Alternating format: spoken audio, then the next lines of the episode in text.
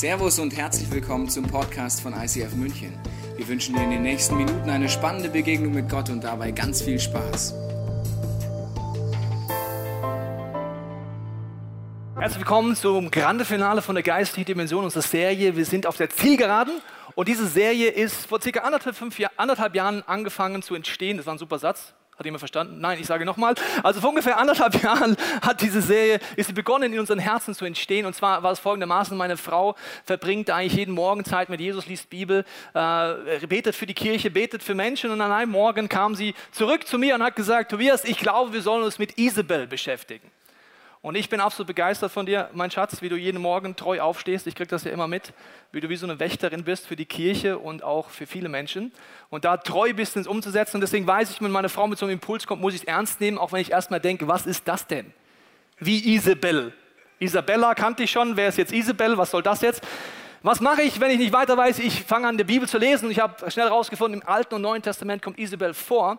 Und eine Reise ist begonnen, die mit dieser Serie heute einen Doppelpunkt setzt, was wir gelernt haben in den letzten anderthalb Jahren durch diesen Startimpuls. Und wir wollen heute tiefer einsteigen. Zu Beginn nochmal ein paar Punkte zur Wiederholung. Wenn du nicht da warst die letzten Wochen, schaust dir unbedingt als Podcast nochmal an. Wir haben gesehen, dass in der Geschichte von Elia, Isabel und Ahab viele Symptome auftreten im Leben von Elia, die durch die geistliche Dimension erzeugt werden. Das heißt, dahinter sind Kräfte, die wirken und dafür sorgen, dass ich in Angst gerate. Das kennen wir viele von uns, dass man von Angst gepackt wird. Isolation, Resignation, Leere, Manipulation, Kontrolle, Passivität, Ehebruch, sexuelle Unmoral und strange Krankheiten. Das haben wir uns die letzten Wochen angeschaut und haben gemerkt, dass wenn dort diese Dinge auftreten in deinem Leben, es wichtig ist, hinzuschauen. Wir haben uns das Baumbild angeschaut, das hilft uns sehr, in unserer Kirche in die Tiefe zu gehen. Es hilft auch dir im Alltag, Dinge zu hinterfragen. Was man sieht, sind nämlich die Früchte, dein Verhalten. Und wenn es zum Beispiel diese Symptome oder eins in deinem Leben gibt, ist es sehr sinnvoll, mit Gott ins Gespräch zu gehen und zu fragen, gibt es Muster, einen Stamm in meinem Leben, wie sich Dinge wiederholen? Und gibt es Wurzeln, eine geistliche Dimension? Und das können Kräfte sein, das können dämonische Kräfte sein. Wir haben es letzten Wochen gesagt, der Teufel und Dämonen sind nicht die du an Fasching begegnest. Ja, das wäre noch recht lustig und auch recht skurril. Nein, es sind Kräfte, die wirken und die dich zerstören wollen. Bevor ich heute tiefer einsteige, noch ein Gedanke. Viele Leute reden in dem Kontext, wenn es um Isabel geht, immer um den Geist der Isabel. Und ich persönlich glaube das nicht, weil die Bibel sagt uns, wir kämpfen nicht gegen Fleisch und Blut, sondern gegen Kräfte der Finsternis, also mehrere. Hinter Isabel, der damaligen König, haben verschiedene Kräfte gewirkt. Ich habe sie dir gerade aufgezählt. Das Problem ist nämlich, dass schnell in dieser Geistdimension Dinge verdreht werden und dann werden sie sehr destruktiv. Ich habe jemanden kennengelernt, der kam aus einer Gemeinde, sehr charismatisch am Start, und dort wurde immer mit dem Geist der Isabel argumentiert, aber es war dafür da, Leute mundtot zu machen. Das heißt, wenn jemand Kritik geäußert hat, hat er gleich den Geist der Isabel gehabt. Das heißt, diese Theologie wurde dafür genutzt, um wieder zu manipulieren und zu kontrollieren, genau das, was eigentlich die Bibel uns zeigen will. Das heißt, das ist der Gedanke, und wir wollen heute tiefer einsteigen und genauer hinschauen, und wir werden heute drei Fragen anschauen. Und zwar die erste ist, warum ist der Teufel unser Feind? Recht wichtig zu wissen. Das zweite ist, warum kann er manche besiegen und andere nicht? Das ist eine wichtige Frage, und die dritte Frage wird heute sein, wie beschütze ich mich und meine Familie davor? Und ich möchte zu Beginn beten, dass Gott uns heute neue geistliche Augen und offene Herzen gibt und Ohren gibt, dass wir tiefer Dinge verstehen. Und wenn du magst, bete mit mir mit. Vater, ich danke dir, dass du jetzt zu jedem redest, heute hier, zu Hause, am Bildschirm, uns offene Ohren, offene Augen schenkst, dass wir dich tiefer verstehen, dass du uns die Geistdimension besser erklärst. Im Namen Jesu. Amen. Die erste Frage, warum ist der Teufel unser Feind? Die Bibel erklärt dir das an vielen Punkten. Sie beschreibt den Teufel mit Namen. Und diese Namen zeigen dir relativ schnell, was das Ziel ist. Der erste Name für den Teufel ist der Vater der Lüge. Also er hat Lügen erfunden. Lügen in deinem Leben sind immer zerstörerisch. Wenn du Lügen glaubst über dich, werden sie Wahrheit. Wusstest du das? Eine Lüge wirkt erst dann, wenn du sie glaubst. Also ich könnte Lüge über dich aussprechen und sagen, du bist ein Depp. So, ist eine Lüge, du bist kein Depp, du bist ein geliebtes Kind Gottes. Wann wird diese Lüge zur Wahrheit, wenn du es glaubst? Wenn ich anfange, die Lügen des Teufels zu glauben, werden sie dummerweise Wahrheit in meinem Leben. Jesus sagt dir, gestehe nach deinem Glauben. Dummerweise gilt das auch für Lügen. Wenn zum Beispiel deine Eltern Sachen über dich ausgesprochen haben, die destruktiv und unbiblisch sind, zum Beispiel, aus dir wird ja eh nichts, ist eine Lüge, wusstest du das? Wenn du sie anfängst zu glauben, wird es deine Realität und aus dir wird nichts. Der Vater der Lüge versucht, dir Dinge einzureden und viele gläubige Menschen wissen noch nicht, wie man die Stimmen in sich unterscheidet. Was ist Lüge und was ist Wahrheit, weil erst der Erfinder der Lüge, der kann das recht gut. Er kann das wirklich recht gut. Es ist so, dass uns auf den ersten Blick fast gar nicht auffällt. Jesus sagt, er ist die Wahrheit, er ist das Leben. Er sorgt dafür, dass du frei wirst. Das Problem ist, dass viele Leute dann sagen, auch gläubige Menschen, ja, wichtig ist doch, dass ich einen Frieden habe in meinem Leben. Da muss ich dir jetzt etwas Unangenehmes zu erklären. Viele Leute sagen, ja, ich habe einen Frieden darüber. Was sie meinen, ich habe ein gutes Gefühl. Ich schreibe jetzt ein ganzes Buch darüber, weil ich gemerkt habe, das ist ein Fail. Also nur weil es sich gut anfühlt in dem Moment, heißt noch lange nicht, dass das Gottes Idee ist. Eine Lüge fühlt sich am Anfang auch gut an. Wusstest du das? Die Frage ist, als Jesus im Garten Gethsemane ist und weiß, dass er ans Kreuz gehen muss, hat er sich gut gefühlt? Oh Mensch, das ist ein tolles Gefühl so. Ja, jetzt gehe ich mal ans Kreuz, das ist echt dufte Idee. Ich weiß nichts Besseres, das ist so ein Happy-Clappy-Gefühl in mir drin. Nee, er hatte einen übernatürlichen Frieden, sogar Dinge zu tun, die für ihn schmerzhaft sind. Wege der Veränderung zu gehen, das heißt, diesen Frieden zu entdecken, wenn ich nicht weiß, wie das geht, wenn wir heute genauer darauf einsteigen, hat der Vater der Lüge es relativ einfach, sogar mit christlichen Floskeln dir einzureden, dass du einen Frieden hast darüber. Du weißt gar nicht, wie viele Menschen ich schon begegnet habe, die den größten Frieden über Sünde hatten, die es nur gibt. Den größten Frieden über Ehebruch, den größten Frieden über Dinge, die vollkommen gegen die Bibel sind, aber es war ein gutes Gefühl. Der Vater der Lüge ist dafür da, dir ein gutes Gefühl einzureden, wenn du nicht weißt, wie du die Stimmen unterscheidest. Die nächste Beschreibung ist, er ist der Ankläger. Wow, was für eine tolle Jobbeschreibung. Viele gläubige Menschen glauben, dass die Stimme in ihnen, die sie anklagt, Gott ist. Wusstest du das? Wenn ich aus religiösen Hintergrund komme, ist das der Gott, der mir immer sagt, was ich falsch mache. Es gibt sogar Songs, die man lernt. Mein Lieblings-Anti-Song ist, pass auf, kleines Auge, was du siehst. Pass auf, kleines Auge, was du siehst. Denn der Vater im Himmel schaut herab auf dich. So singt's keiner, aber das ist meine Assoziation. Ich denke, ach du liebe Scheiße.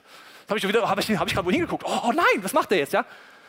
Also dann kommt Anklage in dein Leben. Du bist nichts, du kannst nicht. Du willst dich von Gott gebrauchen. Du willst eine Berufung haben. Ich weiß doch, dass Sünde in deinem Leben ist. Du denkst, dass Gott mit dir noch einen Plan hat nach dem Zerbruch in deinem Leben. Was ist das? Das ist der Ankläger. Und Leute denken, weil man nicht weiß, wie man so unterscheidet, dass das Gott ist, der mit ihnen redet. Das ist dramatisch, liebe Freunde. Gott klagt dich niemals an. Er zeigt dir konkret, wo du umkehren kannst, ist was ganz anderes. Er sagt, mein liebes Kind, kehr um, weil das zerstört dich. Das ist in Liebe und nicht anklagend. Der Ankläger ist der Teufel. Nächste Beschreibung, er ist der Durcheinanderbringer. Super Jobbeschreibung. Geht es dir manchmal so, dass du confused bist? In deinen Gefühlen, in deinen Emotionen, in deinen Gedanken? Ja, welcome, der Durcheinanderbringer.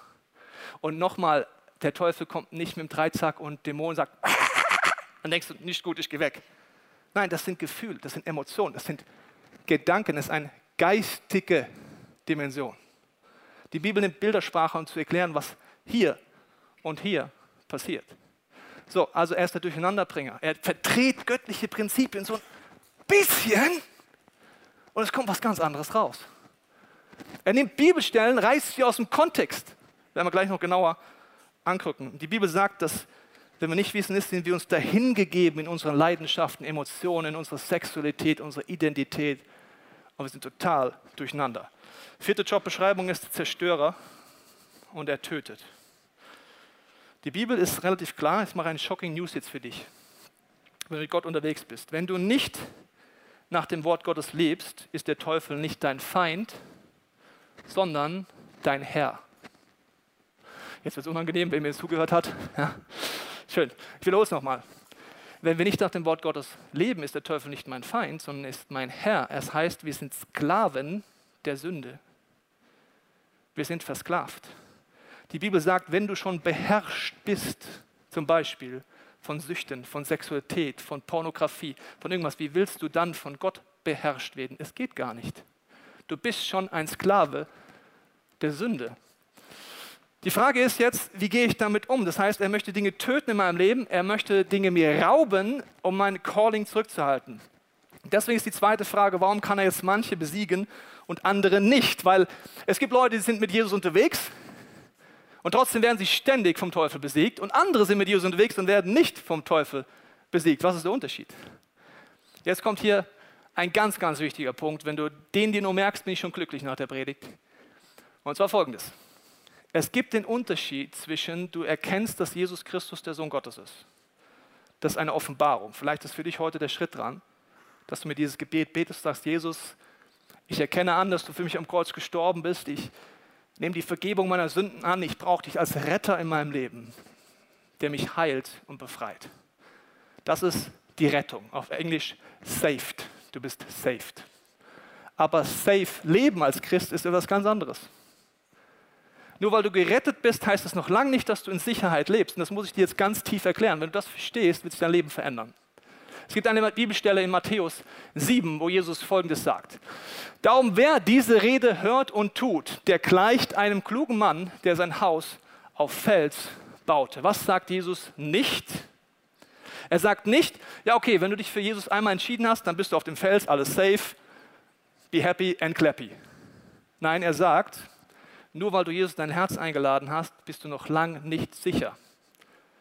Es gibt Stürme im Leben, es gibt Schicksalsschläge. Solange du auf diesem Planeten Erde bist, bist du nicht im Paradies.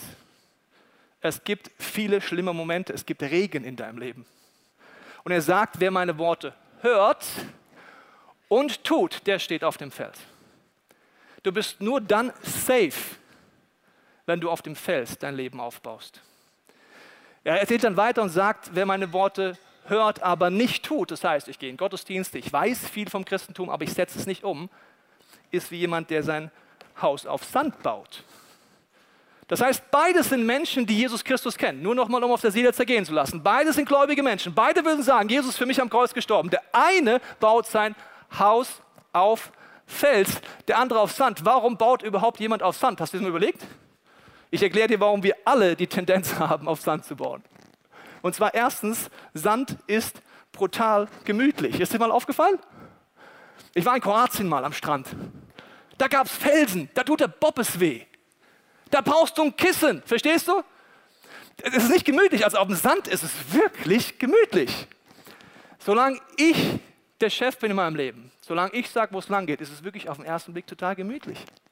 Solange ich entscheide, was von Gott ich nehme, was nicht, was Gottes Wort ist, was nicht ist, ist sehr gemütlich. Das Zweite ist, es ist populär. Also es gibt wesentlich mehr Leute, die an Sandstrände gehen, als an Felsenstrände. Kannst mal untersuchen. Es ist total populär. Also alle machen das. Jeder lebt doch sein Leben. So, das Dritte ist, Sand ist veränderbar. Sand passt sich dir an. Das ist doch schön an Sand, oder?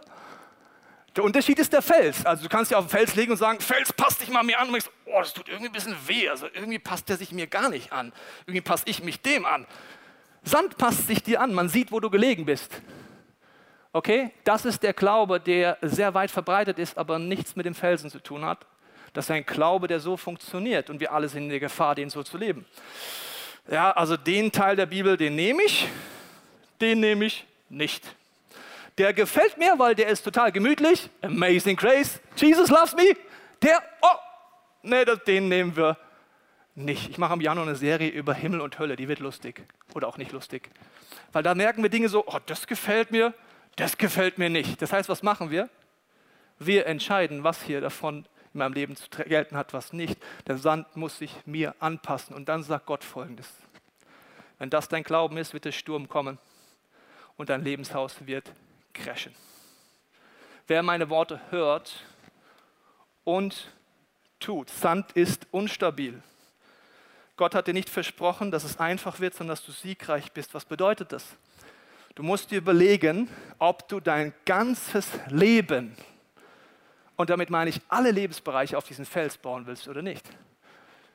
Die Bibel redet davon, dass das Volk Israel ins verheißene Land rein soll. Kannst zu Hause mal nachlesen. Und sie haben diverse Feinde zu besiegen. Manche Leute sagen, ja, das ist ein Bild für den Himmel, das verheißene Land. Im Himmel gibt es keine Feinde, wusstest du das? Das ist die gute Nachricht. Das verheißene Land ist ein Bild für einen Christen, der einen Bereich nach dem anderen durch die Autorität von Jesus Christus erobern muss. Wenn nicht, sind dort Kräfte in diesem Land oder Dinge, die dich zerstören oder runterziehen. Das heißt, mein ganzes Leben auf den Felsen zu bauen. Du kannst deine Identität, deine Sexualität, deine Finanzen, du kannst alles auf Sand bauen. Oder ich baue es auf diesen Felsen. Dazu muss ich aber anfangen zu schauen, was Gottes Pläne sind. Wir haben ein Buch über Beziehung geschrieben, bam, das ist nur ein ganz kleiner Ausschnitt, den wir geschrieben haben, über göttliches Beziehungsnorm. Nur so ein Mini-Ausschnitt. Das Wort Gottes ist voll davon, was es heißt, auf diesem Felsen gebaut zu sein. Das heißt, wir alle haben den Reflex in uns, auf Sand zu bauen. Jetzt ist die Frage, wie kann ich jetzt noch siegreich sein? Das eine ist auf den Fels bauen, das andere ist, Gott gibt uns ein Schwert. Ich lebe euch das mal vor. In der Waffenrüstung, Epheserbrief, heißt das dazu. Und das Wort, das Schwert des Geistes, welches ist das Wort Gottes? Die Bibel sagt, dass das Wort Gottes, die Bibel, wie ein Schwert ist. Warum verwendet die Bibel Bildersprache? Damit wir das, was wir nicht sehen, greifen können. Das Schwert ist dein einziges Angriff, eine einzige Angriffswaffe, die du hattest. Du solltest wissen, wie die geht, weil sonst sieht es ziemlich schlecht aus in deinem Leben. Das Schwert ist dafür anzugreifen. Hebräerbrief erklärt dir genauer, wie das funktioniert, das Wort Gottes. Da heißt es, denn das Wort Gottes ist lebendig und kräftig und schärfer als jedes zweischneidige Schwert und dringt durch, bis es scheidet Seele und Geist, auch Mark und Bein, ist ein Richter der Gedanken und Sinne des Herzens. Erstens, das Wort Gottes ist lebendig. Wenn du anfängst, die Bibel zu lesen, fängt die Bibel an, dich zu lesen. Ich will dir jetzt keine Angst machen. Das heißt einfach nur, dass das wie ein Spiegel ist, in den du schaust und auf einmal erkennst, was in deinem Leben zerstörerisch ist, wo du Lügen glaubst, wo der Zerstörer am Werk ist, wo der Durcheinanderbringer am Werk ist. Warum? Indem du hier reinschaust. Jesus hat das Schwert eingesetzt. Er war in der Wüste und wurde 40 Tage versucht. Er hat 40 Tage auf den Teufel geantwortet, es steht geschrieben. Also wenn der Sohn Gottes der Meinung ist, dass der einzige Weg in der geistigen Dimension ist, zu gewinnen, Bibelstellen zu zitieren, sind wir schon recht mutig als Christen, wenn wir der Meinung sind, wir brauchen es nicht. Ist dir mal aufgefallen? Also das kann man selbstbewusst oder bescheuert nennen. Du kannst dir selber aussuchen, wie du es nennst. Also der Sohn Gottes nimmt die Bibel, nimmt das Wort Gottes, um dem Vater der Lüge, dem Durcheinanderbringer, dem Zerstörer die Stirn zu bieten, um wieder Klarheit und Wahrheit in sein Leben zurückzuholen. Was ist jetzt die Seele und was ist der Geist? Hebräerbrief heißt, das Wort Gottes scheidet Seele und Geist. Seele sind all deine Entscheidungen, dein Wille, deine Gefühle und deine Prägung. Mal ganz einfach ausgedrückt. Deine Familiengeschichte. Wenn du eine Entscheidung triffst, schwingt das mit. Dann sagst du, ich habe einen Frieden drüber, aber du meinst damit, meine Prägung schwingt in mir besonders stark. Das Wort Gottes scheidet. Was ist von Gott? Was ist von deiner Geschichte? Was ist Lüge? Was ist Wahrheit? Es scheidet es. Und Offenbarung erklärt jetzt noch genauer, wie das funktioniert, weil die Bibel legt sich selber aus. Es gibt 40 Schreiber in der Bibel, aber nur einen Autor, den Heiligen Geist. Wenn ich nicht weiß, was es mit zweischneidigem Schwert bedeutet, dann kann ich es einfach eingeben und ich finde die nächste Bibelstelle, zum Beispiel Offenbarung. Hier wird Jesus beschrieben. Aus dem Mund von Jesus ging ein scharfes, zweischneidiges Schwert hervor. Jesus ist das Wort Gottes. Dieses Buch ist vom Geist Gottes inspiriert und du brauchst den Geist Gottes, dass wieder lebendig wird, sonst ist es tot. Und Jesus Christus ist das Wort Gottes. Das heißt, du kannst im ersten Teil, im zweiten Teil überall Jesus Christus begegnen und er möchte dir tiefer Dinge erklären. Jetzt gibt es die Challenge. Wenn das dein einziges Angriffsschwert ist, gibt es ein geistliches Prinzip. Wenn der Teufel dich besiegen will, muss er dich als erstes entwaffnen. Ich wiederhole es nochmal auf der Seite, damit ihr es auch nicht verpasst. Also, wenn der Teufel dich besiegen will, muss er dich als erstes entwaffnen, sonst hat er gar keine Chance. Wie entwaffnet er dich? Indem er es wie bei Adam und Eva anfängt. Wie fängt es bei Adam und Eva an? Hat Gott wirklich gesagt, du sollst nicht von dem Baum essen? Nee, das hat er doch nicht gesagt. Hat er richtig gemacht, oder? Gott meint's doch gar nicht gut mit dir. Der ist so ein Regoletti-Gott, verstehst du? Der will dich einengen. Die Gebote sind dafür da, weil er dir dein Leben stehlen will. Was macht die Schlange als Bild für den Teufel? Er redet Adam und Eva Zweifel ein, was Gott gesagt hat und was nicht. Und er entwaffnet Adam und Eva erst und dann zerstört er sie. Das passiert in unserem Leben extrem schnell. Wir sind geprägt von unserer Umgebung, von Vorstellungen. Ich habe Theologie studiert, 5 Jahre lang, in München an der Uni. Und damals war die Uni sehr stolz drauf, dass sie besonders liberal war und in der Theologie alles ohne Gott erklärt hat. Sinnvolle Uni dann eigentlich, ne? Kann man schon sagen. Also wenn du Theologie machst, aber alles dafür tust, es ohne Gott zu erklären. Das nennt man dann historisch-kritischer Ansatz in extrem liberaler Ausführung. So, ich war dort drin. In der ersten Vorlesung sagt der Professor, am Ende von diesem Semester ist mein Ziel als Professor, dass von Ihnen keiner mehr an Gott glaubt.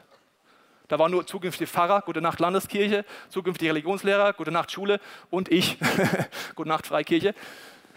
Da drin. Das heißt, sein Ziel war, dass du nicht mehr glaubst. Er ist nach der Wahrscheinlichkeit gegangen. Wie wahrscheinlich ist es, dass Jesus Christus von den Toten auferstanden ist? Ich weiß nicht, ob du in der Wahrscheinlichkeitsrechnung aufgepasst hast. 0%. 0. Es ist menschlich nicht möglich. Also haben sie so lange Erklärungen gefunden, warum die Bibel nicht stimmt. Wie wahrscheinlich ist, dass Jesus Christus vor seinem Tod wusste, dass er aufersteht? 0%. Also habe ich alle Theorien gelernt, die man jemals lernen muss und die auch du wahrscheinlich mal irgendwo ansatzweise gehört hast, dich wahrscheinlich nicht mit auseinandergesetzt hast, aber wo drin steht, warum die Bibel nicht akkurat ist, warum sie abgeschrieben ist, warum da drin eigentlich nichts stimmt und so weiter. 5 Jahre lang. Ich habe da Arbeiten drüber geschrieben. Und ich habe gemerkt, ich muss mich dem auseinandersetzen, weil sonst werde ich ein Scheibchen nach dem anderen hier rausreißen, bildlich gesprochen. Eine Sache nach der anderen sagen, ja, das gilt ja nicht mehr. Und das gilt ja auch nicht mehr. Und das gilt ja auch nicht mehr. Und ruckzuck, ohne dass ich mich versehe, hat der Teufel mich entwaffnet, weil ich nicht mehr dieses Schwert in der Hand habe, sondern auf einmal ein Theologenschwert. This is how I fight my battles. In deinem Leben passiert das genauso ruckzuck. Durch Überzeugungen, Vorstellungen. Ich weiß nicht, was es bei dir ist, aber was sehr effektiv ist im deutschen Christentum, ist zum Beispiel der Gedanke, dass das Alte Testament alt ist und man es ja als Christ heute nicht mehr braucht. Das ist eine der weit verbreitetsten Ideen im Christentum. Ruckzuck hast du 2/3 deines Schwertes verloren. Also ich kann es jetzt nicht abbrechen, aber das wäre 2/3 des Buches, wäre auf einmal zack, bumm, weg. Und wir merken es nicht mehr und denken, ja, das stimmt ja, das Alte Testament stimmt. Ja, Gott sagt, er ist der gleiche, gestern, heute, alle Zeit. Jesus Christus hat den Teufel besiegt mit dem Alten Testament. Die erste Kirche hat nur das Alte Testament gehabt, um zu preachen. David schreibt Psalm 119 über 170 Verse, wo er ausflippt über die Schönheit des Wortes Gottes, über das Alte Testament. Wenn der Teufel es schafft, dir schon mal die ersten 2/3 wegzunehmen, hast du fast noch ein bisschen mehr als das Schwertchen, aber nicht mehr viel mehr. Irgendwelche Vorstellungen, dann liest du irgendwelche Berichte über die Bibel und du musst dich damit auseinandersetzen. Wenn nicht, wird ein Scheibchen nach dem anderen weggehen und du hast einfach keine Waffe mehr. Ein Freund von mir kam letztens zu mir und hat gesagt, er hat eine Predigt gehört. Und die hat ihn verwirrt. Sie ging über Sexualität und Homosexualität, ein schönes Thema, um verwirrt zu werden. Und er hat danach gesagt, er weiß überhaupt nicht mehr, was er glauben soll. Von den Argumenten des Pastors, die dort genannt wurden. Und da habe ich gesagt, schau mal, es gibt einen ganz einfachen Tipp von Jesus. Der heißt, an den Früchten wirst du es erkennen. Lass uns kurz diese Predigt analysieren. Nachdem du die Predigt geschaut hast, war danach dein Gottesbild größer oder kleiner? Ja, kleiner, definitiv, weil der Mensch, der im Mittelpunkt war, seine Gefühle, seine Emotionen und es ging eigentlich nur um Menschen, okay. Nach der Predigt hattest du danach mehr Glauben ins Wort Gottes oder weniger? Ja, viel weniger, weil alle Teile im ersten Teil der Bibel, die gelten ja alle nicht mehr. Okay, nach der Predigt warst du mehr im Mittelpunkt deines Lebens oder Jesus Christus? Ja, ich, weil es geht ja um mich, damit ich lieben kann und damit es um... Okay, dann lass uns die 3 Früchte zusammenzählen. Nach der Predigt glaubst du weniger an die Größe Gottes, weniger ans Wort Gottes und du bist mehr im Mittelpunkt als vorher, dann ist es einfach eine scheiß Predigt. Paniken, schön. Das heißt, die fieseste aller Versuchungen siehst du in der Wüste. Der Teufel sagt zu Jesus, Es steht geschrieben. Der Teufel verwendet Theologie? Ja. Ja. Am Ende kommt Kontrolle, Manipulation, Zerstörung raus im Namen von Jesus Christus. Das nennt man einen religiösen Geist. Habe ich dir schon was erzählt drüber. Deswegen ist wichtig, das Wort Gottes zu kennen. Zu wissen wie Jesus, zu sagen, es steht aber auch geschrieben. Um in dieser Dimension zu bestehen. Das heißt, der Teufel wird dich immer erst entwaffnen, um dich dann anzugreifen. Jetzt ist die Frage, wie beschütze ich jetzt meine Familie? Ich habe das Schwert, ich hätte den Felsen, aber das nächste Bild ist im Psalm 119, da heißt es, dein Wort ist eine Leuchte auf meinem Fuß und ein Licht auf meinem Weg. Und Vers 110 heißt es, die Bösen haben mir eine Falle gestellt, doch ich lasse mich nicht von deinen Geboten abbringen. Hier heißt es, dass das Wort Gottes wie ein Licht ist. Und dieses Licht ist ein sehr schöner Effekt in deinem Leben. Ich weiß nicht, ob du das schon mal erlebt hast, aber kurze Umfrage, wer von euch ist schon mal nachts aufgestanden und hat das Licht nicht angemacht, warum auch immer, und ist wo dagegen gestoßen? Wem ist das schon mal passiert? Sehr schön, Selbsthilfegruppe, super. Genau, ich habe da ein Bild mitgebracht, was die schlechteste aller Varianten wäre. So. Das Problem ist, wenn du nachts wo dagegen stößt, ist nicht der Tisch das Problem. Da ist auch nicht die Blumenvase das Problem. Das Problem ist, es ist dunkel und du siehst es einfach nicht. Wenn Licht da wäre, hättest du selbst als nicht so eleganter Sportler dem Tisch ausweichen können. Okay? Das heißt, das Problem ist, du siehst nichts. Und so ist es in unserem Leben. Wir laufen durch eine dunkle Welt, wo Lügen sind, wo Zerstörung ist, wo wir Dinge glauben, die uns kaputt machen. Und wir stoßen uns ständig an, weil kein Licht da ist. Und jetzt sagt Gott, erstmal Jesus ist das Licht, das Wort Gottes ist ein Licht auf meinem Weg. Ich kann es anschalten und es ist präventiv. So wie die Frauke beim Bibellesen und Gebet den Gedanken mit Isebel hatte. Daraus ist diese ganze Serie entstanden. Das ist ein Licht, ich sehe dort hinten, dass etwas auf mich zukommt im Wort Gottes Studium und ich kann reagieren, bevor es mich trifft. Der zweite Punkt ist, Licht vertreibt die Dunkelheit. Kannst zu Hause mal ein Experiment nachmachen. Ich bin ja Physiklehrer, ich bin immer dafür, dass man zu Hause auch experimentiert. Geh mal nach Hause, wenn es dunkel ist abends und schalt mal das Licht an. Okay? Und dann schau mal, wie lang muss das Licht kämpfen, um die Dunkelheit zu besiegen. Okay, du schaltest an und schaust dann, was passiert. Es ist nur ein Gag. Du schaltest an und was passiert? Licht! Also Licht kämpft gar nicht mit Dunkelheit. So, oh, es ist so ein bisschen krass dunkel hier, ich muss das Scheinwerfer noch ein bisschen, oh, ist das krass dunkel, wow! Nein! Wenn Licht an ist, ist Dunkelheit weg. Ganz, ganz, ganz, ganz einfach. Wir kämpfen mit der Dunkelheit, Jesus nicht. Ich kämpfe mit meiner Sünde, Jesus nicht. Wenn das Licht an ist, ist die Dunkelheit weg. Die Challenge ist, ich muss es anmachen. Es gibt ein Bild, das ist schon ein bisschen älter. Die meisten hier im Raum kennen das wahrscheinlich gar nicht mehr. Aber es gab eine Zeit vor iPhones. Du kannst auf Wikipedia nachlesen. Da wurden Filme und Fotos so produziert, in einer Dunkelkammer. Schon sehr lange her, wenn du weißt, wie das geht, dann bist du alt. Ja, ich weiß auch, wie es geht, ich bin alt. Okay, also, in der Dunkelkammer, das war so, man hat den Film produziert und in der Dunkelkammer hergestellt und es gab eine Sache, die solltest du auf keinen Fall tun, nämlich die Tür aufmachen in der Dunkelkammer. Wenn dort Licht reinkommt, dann sieht das Foto danach so aus. So ist es mit dem Wort Gottes. Wir haben Bilder in unserem Kopf. Wir haben Filme in unserem Kopf, entweder aus unserer Geschichte, Prägungen, schlimmen Erlebnissen, Dinge, die wir uns aktiv reingezogen haben, übers Internet, Pornografie, Sexualität, lauter Bilder und Filme, die wir in uns abgeladen haben. Wie kriege ich die jetzt los? Wenn du aufgepasst hast, weißt du schon, ich verrate es dir trotzdem. Ein Freund von mir ist Pastor und der hat folgenden Tipp immer gegeben, hat mich sehr inspiriert. Weil er ausdrückt, wie es auch in meinem Leben ist. Da kam ein junger Mann zu ihm und hat gesagt, Pastor, in meinem Leben ist sehr viel Dunkelheit. Ich habe in meinem Leben schon so viel Sünde auf mich geladen. Ich habe mir so viel Zeug reingezogen. Es ist einfach dunkel in mir. Ich habe keine Hoffnung. Er hat gesagt, willst du frei werden? Ja. Er hat gesagt, okay, Deal. 30 Tage lang liest du 30 Minuten im Wort Gottes. 30 Tage lang, 30 Minuten Licht anschalten. Und 30 Tage entscheidest du dich, ein bisschen weniger Medien zu kommunizieren, ein bisschen weniger die Sachen reinzuziehen, die destruktiv sind. Nach 30 Tagen kam er wieder und hat gesagt, ich merke, dass sich Dinge ändern in mir, ich bekomme eine Abneigung gegen Dinge, die mich vorher verführt haben.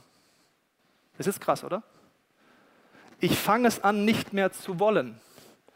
Nach einem halben Jahr trifft er ihn wieder und sagt, der Pastor, ich war im Kino mit meiner Frau in so einer Liebesromanze und da gab es eine Sexszene und zum ersten Mal im Leben wollte ich nicht mehr hinschauen. Nach 6 Monaten Licht. Licht vertreibt die Finsternis. Licht löscht dunkle Filme, löscht dunkle Gedanken und macht dich frei. Es ist aber deine Aufgabe, das Licht in die Hand zu nehmen. Wer die Worte hört und tut, der wird sein Leben auf Felsen bauen. Also Licht ist ein entscheidender Punkt. Und der nächste Punkt ist, laut der Waffenrüstung ist nicht nur ein Schwert, sondern auch ein Schild. Hier heißt es vor allen Dingen aber, ergreift das Schild des Glaubens, mit dem ihr auslöschen könnt alle feurigen Pfeile des Bösen. Interessant ist, die Bibel sagt hier erstmal, du musst etwas ergreifen. Ganz tiefe Theologie an diesem Punkt für dich. Da heißt nicht, du bist wie Iron Man und auf Knopfdruck hast du den ganzen Anzug an und der bleibt an dir dran. Nein, da heißt, ergreif das Schild des Glaubens, um die feurigen Pfeile auszulöschen. Folgende Challenge, die kennen wir alle. Wir wachen morgens auf und unser Glaube ist sehr unterschiedlich groß. Ist dir das mal aufgefallen? Am einen Morgen wachst du auf und denkst dir, I'm Germany's next top Christ, der Tag kann kommen.